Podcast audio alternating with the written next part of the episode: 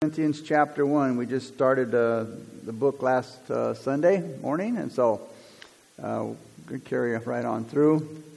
But 1 Corinthians chapter 1, verses 10 through 31. And as we started off last week, Paul had written these letters to a seriously troubled church. And now he's going to speak about the first problem in this seriously troubled church. Uh, it's something that dishonored the Lord, and it hurt the believers at Corinth. And that was the divisive spirit of the people. Their divisive spirit grieved the Lord, and it not only hindered the peace and love that they shared between themselves, but it also blew their testimony, you know, that they owed to the Lord in front of the world. So let's begin with verse 10 in chapter 1.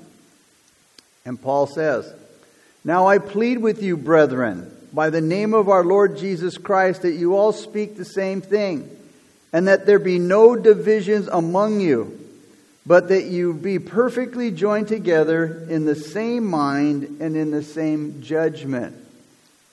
Now make a note of this that the Lord Jesus Christ is mentioned 11 times in the first 10 verses. And Paul makes it very clear who it is that all preachers and teachers should call people's attention to. God's message is way more important than any messenger. That's the important thing, is God's word. The, le- the message that God has for us. The letter emphasizes the lordship of Jesus Christ. Now, we hear a lot about his lordship, but we don't see a lot of it today in people's lives. And that's why the church and individual Christians have serious problems. Jesus said it very clearly in Luke 6:46. He says, "Why do you call me Lord, Lord, and do not do the things which I say?" What Jesus was saying is, do what I tell you or stop calling me Lord. You see, it's not, it's not enough to talk about Jesus being Lord, but is he your Lord? Have you made him your Lord and your master? Paul says here in verse 10, I plead with you. Paul pleaded for an outward manifestation, that is, an outward display of that unity that comes from an inward spirit. But Paul just didn't encourage Christians to speak the same thing and have outward unity. He also urged them to be joined together in a unity of hearts and minds. Now, when he says speak the same thing and, and have the same mind, this doesn't mean that everybody has to be clones of one another. Everybody doesn't have to speak and think the same thing. That's not what he's saying. It means believers should not be fighting with each other, bickering over petty things, hating each other. Paul said in Galatians 5:13 and through 15, he says, "For you have been called to live in freedom, but notice, not freedom to satisfy your sinful nature." But freedom to serve one another in love. For the whole law can be summed up in this one command love your neighbor as yourself. He said, But if instead of showing love among yourselves, you are always biting and devouring one another, watch out. Beware of destroying one another. The word divisions, the word for divisions here is schisma, where we get our word schism. It means there should be no one, it means there should be no open break, no fracturing of the church, which occurs by fighting, gossip, criticism, hatred, or bitterness. And these things are in the church right now. And I don't, I'm not saying this church in particular, all churches. They're in all churches. These things can't be in your life or my life if Jesus is Lord of your life. Very simple. Paul said, Let there be no divisions among you, but that you be perfectly joined together in the same mind and in the same judgment. Because they, you, we are called into the fellowship of his Son, Jesus Christ our Lord, he says. We are called into the fellowship of his Son, Jesus Christ our Lord. One in fellowship with the Lord. So they should be in one fellowship with one another. If we have fellowship with the Lord, that fellowship should carry over into all our other relationships. Now, what is this thing that's called fellowship? Because I think many see it in a different way. You know, we say, hey, well, let's get together and have some fellowship. And that might be going out doing something or just having coffee or, or, or, or you know, watching a movie or something. But let me define what fellowship is according to the, the Greek word koinonia. The word koinonia means that which is shared in common. And in the New Testament, the word was used to mean the believer's common participation in the triune God the Father, the Son, and the Holy Spirit. That's where our fellowship is to be. The Father and the Son have enjoyed communion with each other ever since the wor- before the world was created. And when the Son entered into time, his fellowship with the Father also entered into time. And during the days of Jesus' ministry, he was introducing the Father to the disciples and bringing them into this fellowship with him. Then, once the disciples were regenerated, that is, once the disciples were saved, they entered into eternal life. They actually entered into fellowship with the Father and the Son. So you see, this unique fellowship between the Father and the Son started in eternity, was manifested in time through the incarnation of the Son. And it was introduced to the apostles, and then through the apostles, it was extended to each and every believer through the indwelling of the Holy Spirit. Their unity in Jesus Christ was the basis for Paul's request for the unity among believers. What is the same mind? It's the mind of Christ. Paul said in Philippians 2, verses 5 through 8, Let this mind be in you, which was also in Christ Jesus. Verse 11. For it has been declared to me concerning you, my brethren, by those of Chloe's household that there are contentions among you. Notice, now, now Paul avoided dealing in rumors or secrecy. He openly named his sources. He says, Hey, Chloe's told me. Those in Chloe's household have said this, said this about you. Now, we don't know much about Chloe and her household except what this verse is saying, what it's implying. Chloe lived in Corinth or Ephesus, and the Corinthians uh, uh, uh, respected her word. The word for contentions here speaks of strife, quarreling, schisms, and backbiting in the church at Corinth. And like I said, Paul got his information firsthand. He named his source. He got his information from Chloe. He wasn't writing based on rumors or gossip or the church grapevine.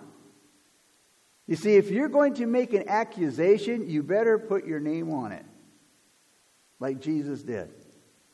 Pastor Chuck told us one time, he says, if somebody registers a complaint you, about you but doesn't identify themselves, he says, I wouldn't pay any attention to it.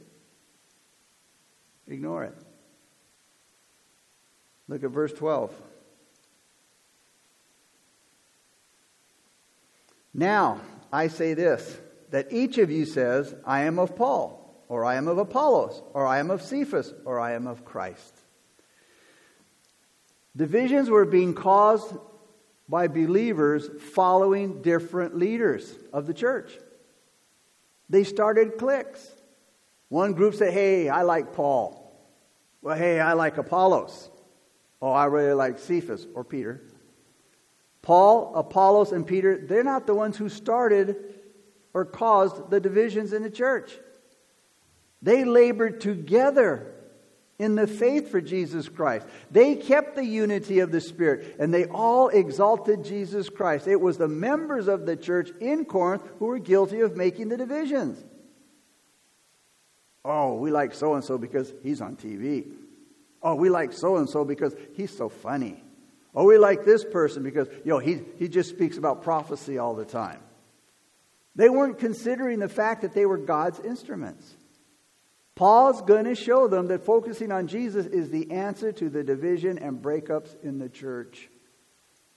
The divisive spirit won't go away until people are willing to come to Jesus.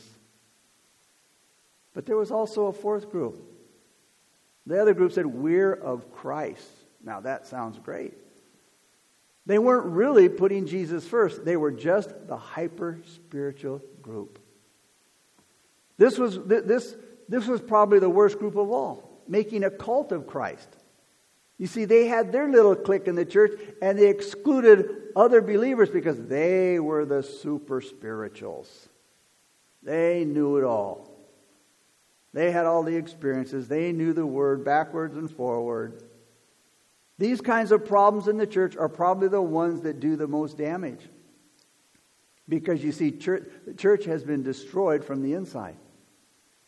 Now, the problems on the outside today, uh, you know, they're, we, know who, we know where they stand. So the problems aren't on the outside. We know that they hate the church. We know that they don't like Christianity and the Word of God. They make themselves known. Now, many churches have been destroyed by liberal preachers. Because if the person in the pulpit, the man in the pulpit, is, is, is sound in the faith, you're going to find troublemakers in the pew. Listen to what Paul said. He said, I therefore, the prisoner of the Lord, beseech you to walk worthy of the calling which you were called. Notice, with all lowliness and gentleness, with long suffering and bearing one another in love. Those are the four graces of unity. The four graces of unity lowliness, gentleness, long suffering, and bearing with one another. And then he goes on to say, endeavoring to keep the unity of the Spirit in the bond of peace. The word endeavoring means to spare no effort, to do whatever you have to do to keep the peace in the body of Christ. Now, not, not, at, the, not at the cost of compromising the word,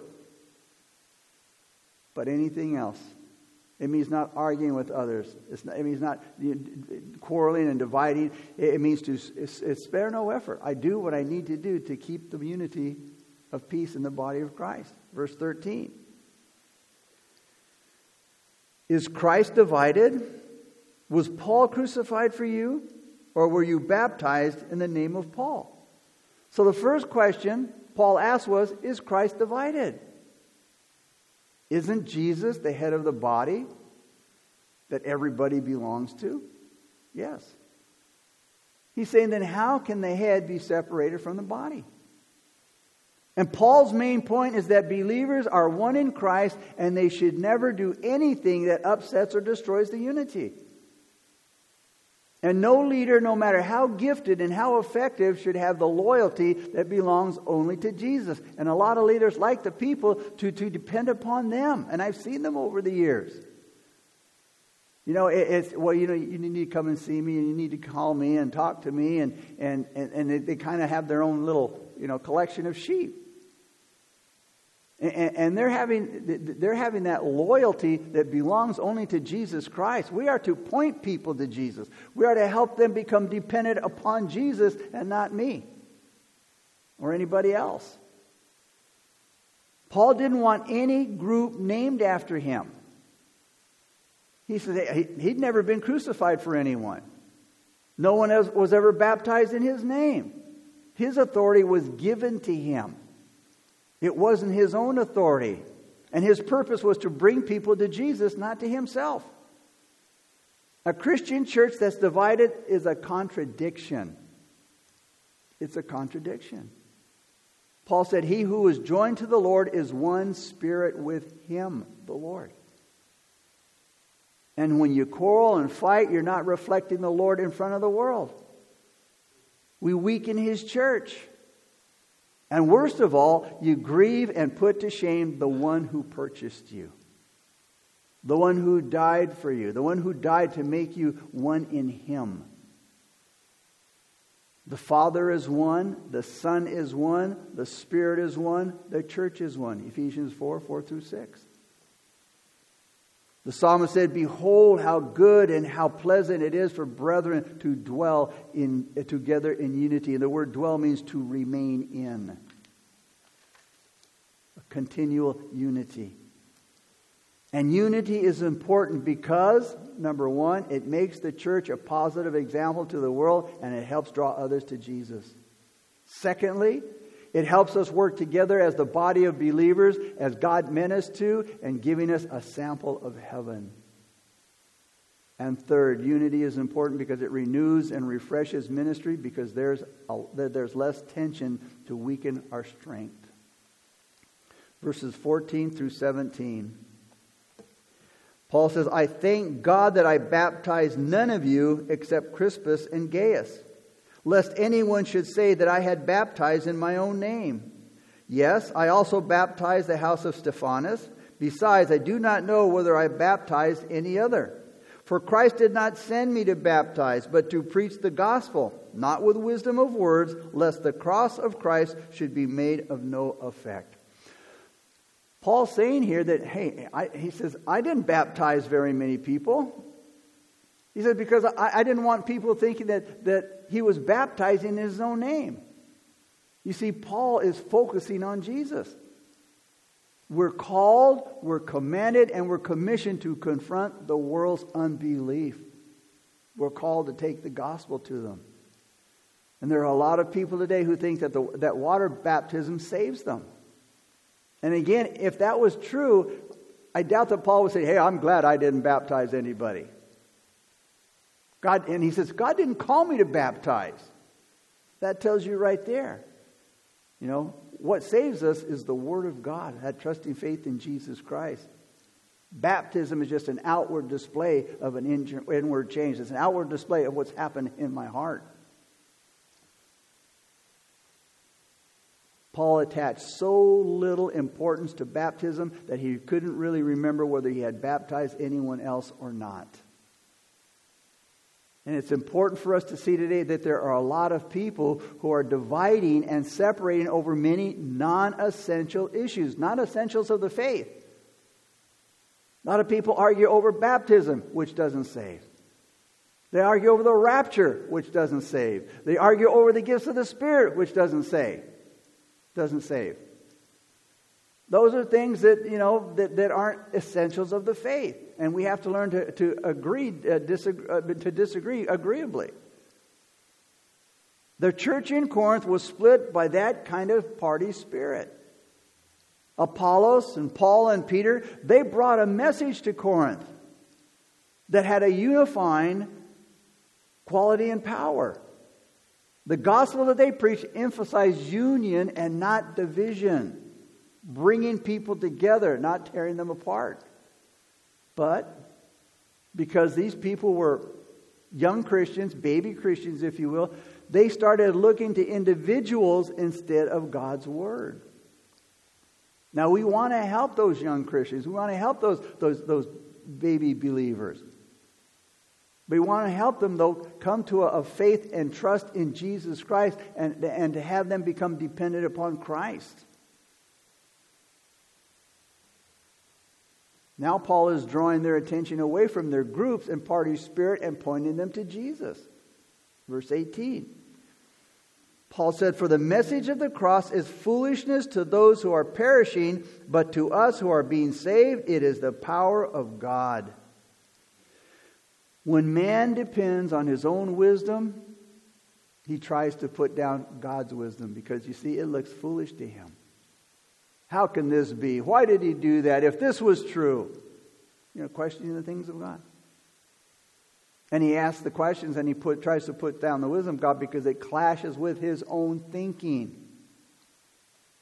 Why would God take a man, crucify him, resurrect him to provide for forgiveness for man's sin, and then entrance to heaven? No, the idea is too simple. It's foolish to them. And it's humbling. It's humbling for the natural man to, ex- to accept. You know, that one man could die on a cross and that, and that would decide the destiny of every person, you know, whoever lived. It seems foolish to them. You know, where's man's part? It's like the, the Philippian jailer. He says, What must I do? What must I do to be saved? This whole thing about the cross is foolishness to them who are perishing. The word foolish is from the Greek word moros, where we get the word moronic.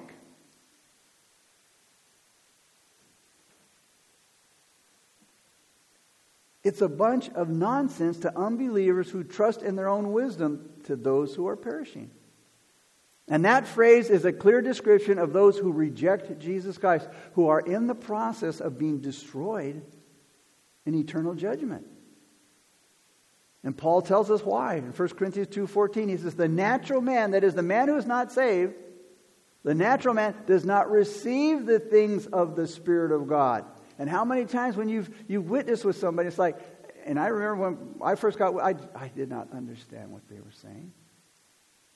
I, I it, it was it was so it was weird to me. To me they were like from another world and basically they were the spiritual world. I was from the natural world. Because the natural man, without the Spirit of God, does not receive the things of the Spirit of God because they're foolishness to him.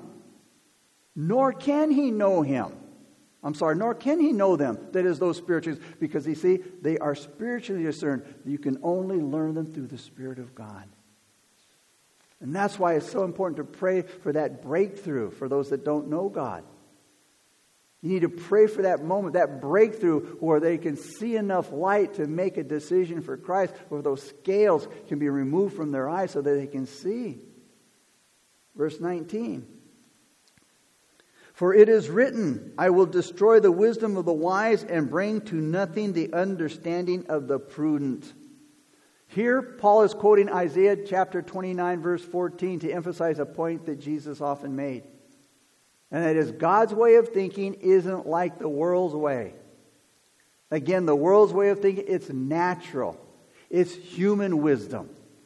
And God offers eternal life that the world can never give.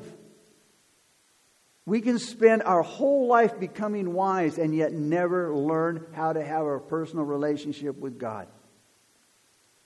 As Paul said in 2 Timothy 3 6, they're always learning and never able to come to the knowledge of the truth. We come to the crucified and risen Christ to receive eternal life and the joy of a personal relationship with the Savior. Verse 20. Where is the wise? Where is the scribe? Where is the disputer of this age? Has not God made foolish the wisdom of this world? So Paul says, where, where, does, where does this leave the philosophers, the scholars, the world's brilliant debaters? Paul says, God has made them all look foolish and has shown their wisdom is useless nonsense. The world's great thinkers and philosophers and sociologists and psychologists and economists, scientists, politicians, progressive thinkers, the so called woke people, where have they taken us? You seen the news lately? That's where they've taken us. Man is on the verge this morning of wiping each other out. Man has never been so confused. They don't know what's a male or female anymore. They don't even know what to call each other anymore based on those things. He, she, it, them, what? God made it so simple. He created the male and female. We've never been a more evil society, more immoral, troubled, and corrupt. That's the wisdom of man. Man's wisdom today has failed him just like ancient wisdom failed. Because see, way back then it was the same problem as today. Man. Heart. Man's wisdom can't see the heart of the problem, which is the problem of the heart, which is always sin. They can't see that wrong, selfishness, hatred, misery, pain, and destruction is caused by sin. And it's easy to see that man doesn't get along with man, but he, but he can't see that the real cause is that he can't get along with God. Man's wisdom can't see because it won't see. It doesn't want to see. And as long as man's wisdom looks at God's wisdom as foolishness, man's wisdom will be foolish. In other words, man's wisdom itself is a basic part of the problem. That's why Solomon said in Proverbs 3 5 through 6 Trust in the Lord with all your heart and lean not on your own understanding, but in all your ways acknowledge him, and he shall direct your path. Peace, joy, hope, unity, fellowship, and every other goal of man is out of his reach as long as, as he follows his own way in trying to reach them. The man or woman who sees the cross as, as foolishness is doomed to his or her own foolishness. Verse 21. For since in the wisdom of God, the world through wisdom did not know God, it pleased God through the foolishness of the message preached to save those who believe. One of the problems with man's religion is that it starts with finite man trying to reach the infinite God who can't be understood by the mind of man. Job 9:10 it says he God does great things too marvelous to understand. Isaiah 55 God says my ways are far beyond anything you could imagine. Think about it. You want a God you can figure out? You want a God who you can who, who you, you can guess what he's doing? Then he wouldn't be God. I want him to be smarter than me, a lot smarter than me. Who by searching can understand God to perfection. The world by its wisdom did not know God. God is revealed. Finite man can never reach and touch the infinite God. That's impossible. But the infinite God can easily touch man.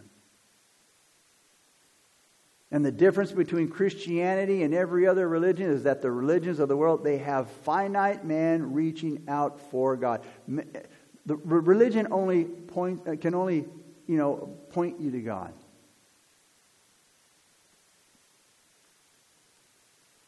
Or, you know, they, they, can't, they can't do anything. But in Christianity, you have the infinite God reaching down to finite man and touching man. So the world by wisdom did not know God. Paul said in verse 21 here, it pleased God through the foolishness of the message preached to save those who believe. Not the preaching of foolishness, but by the foolishness of the message preached, man should come to faith in God. So God has chosen that his plan of salvation should be revealed to man by the foolishness of preaching. And by the preaching of the cross of Jesus Christ, God's plan of redemption. That's how God plants faith. Verse 22 through 24. For Jews request a sign, and Greeks seek after wisdom. But we preach Christ crucified. To the Jews, a stumbling block, and the Greeks, foolishness. But to those who are called, both Jews and Greeks, Christ the power of God and the wisdom of God. So many Jews consider the good news of Jesus Christ to be foolish. Why? Because they thought the Messiah was going to be a conqueror, a conquering king who would come along with, with many signs and miracles and wonders and do all kinds of great things. Jesus hadn't, and Jesus hadn't restored David's throne yet. Nobody was sitting on the throne like they expected. And not only that, he was killed like a common criminal. How could a common criminal, you know, be a savior? So the Greeks considered the good news foolish to them. They didn't believe in a bodily res- resurrection. They didn't see the powerful uh, character of their mythological gods in Jesus. You know, all those mythological gods, oh, they were able to do all kinds of great and mighty things. But of course, that's because they were mythological. You can make up a, a mythological god to do anything you want. So they didn't see any of these mythological characteristics in their gods in Jesus. And they thought no upright person would ever be crucified. So to them, Christ's death was a defeat, not a victory. The good news of Jesus still sounds foolish to a lot of people today. Because this world worships power, intellect, influence, wealth. Jesus became a humble, poor servant. And he offers his kingdom to those who have faith, not to those who do all kinds of good deeds trying to earn salvation. This looks foolish to the world, but Christ is the mighty power of God. And he's the only way we can be saved. Knowing Christ personally is the greatest wisdom that anyone could ever know. Verse 25. Because the foolishness of God is wiser than men, and the weakness of God is stronger than men. The message of, jo- of Jesus' death for sins, it sounds so foolish to those who don't believe. Now, de- death seems to be the end of the road for everybody. It seems to be the ultimate weakness.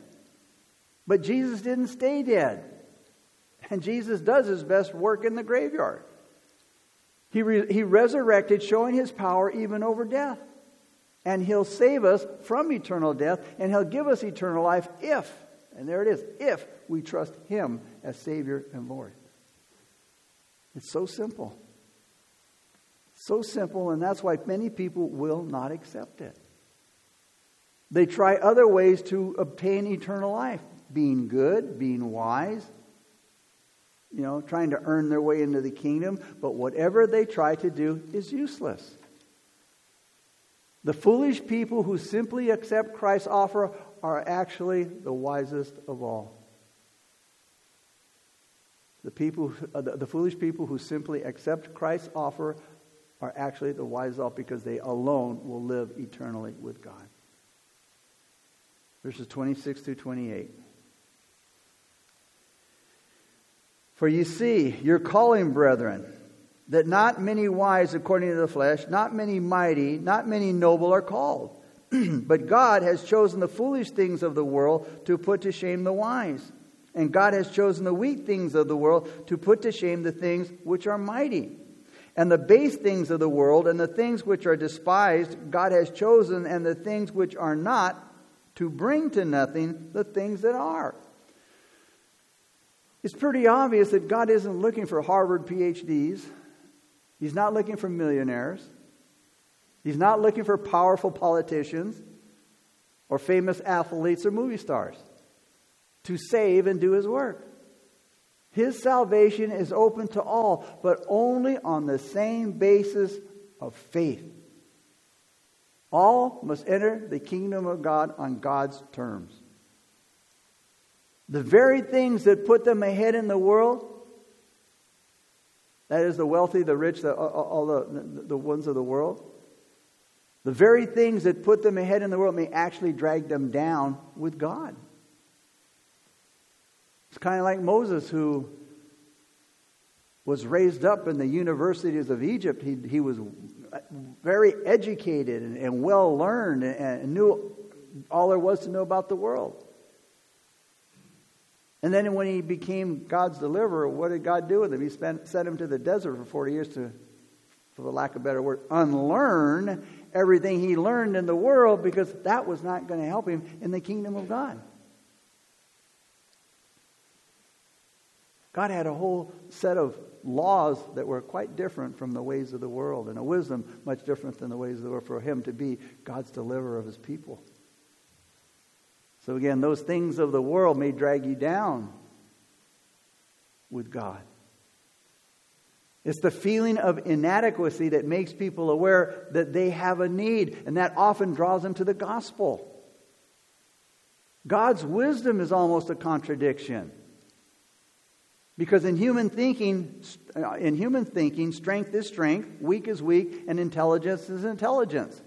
But in God's kingdom, some of the things that seem strongest are the weakest. Some of the things that seem weakest are the strongest. And some of the things that seem wisest are the most foolish. And what seems to be a contradiction isn't an accident, it's God's design. What did Jesus say to Paul in 2 Corinthians 12 9? My strength is made perfect in weakness. Paul said in 2 Corinthians 12:10, "For when I'm weak, then I'm strong." A simple uneducated, untalented, and incompetent believer who has trusted in Jesus Christ as Savior and who has faithfully and humbly followed Jesus Christ is a lot wiser than brilliant PhDs who make fun of the gospel. I love what the psalmist said in Psalm 119, 99 to 100. He says, I have more understanding than all my teachers, for your testimonies are my meditation, and I understand more than the ancients because I keep your precepts. I'm wiser than all my teachers, the psalmist said, because of God's word and my meditation upon your testimonies. And I understand more than the ancients because I keep your precepts, which again is just another word for his word. You see, the simple believer knows forgiveness, knows love, grace, life, and hope. God's word and God himself. He can see eternity. The unbelieving PhD, on the other hand, knows nothing more than his books and what he's learned and his own mind and his own experience. He sees only this life. He can only be considered foolish. But the simplicity of the gospel and the humility of faithful believers, that's not understood by the world. It seems to be total foolishness to them, but that's the way the Lord planned it. And it's interesting to note that the word despised in verse 28, it means to be considered as nothing. The phrase, the things which are not, in verse 28 means the most disgraceful expression in the Greek language. The word being was very, the word being was everything to the Greeks, and to be called a nothing was the worst of insults. The world measures greatness by many standards. Worldly standards like intelligence, wealth, title, prestige, position. Things that God has said, nothing to him. Things that he's put at the bottom of the list. God reveals the greatness of his power by taking the world's nobodies and making them his somebodies. He takes the ordinary and does the extraordinary with them. Because it's him who's doing it. You see, God's not looking for ability, He's looking for availability. It's saying, God, here I am. I, I, I, don't, I, I can't, I don't, I, I'm not good at anything. But if you want to use me, I'll be used. And that's what God can do when He can do great things. Because He will give the ability. The Bible tells us that there was no greater man than John the Baptist, except for Jesus. Think about it. John wasn't a cool dresser. He wore camel hair. He didn't eat from the finest restaurants. He ate bugs, locusts, and wild honey. He didn't own anything. He didn't have any money. He looked like a wild man, lived like a wild man. John the Baptist didn't fit the world's standards but he fit God's. And what he was and what he became was all because of God's power. And he said there was none greater than John the Baptist. Imagine.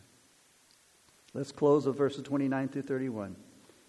And here's why he didn't pick the noble, the wise, the smart, and the popular, and the famous, and all that. He said, because no flesh should glory in his presence. That way, when they see those that, that are nobodies and, and don't you know, have any of these worldly qualities, he says, well, that has to be God, because that guy don't know, no, he doesn't know anything. It has to be God. He says, so in his presence, he says that no one should glory.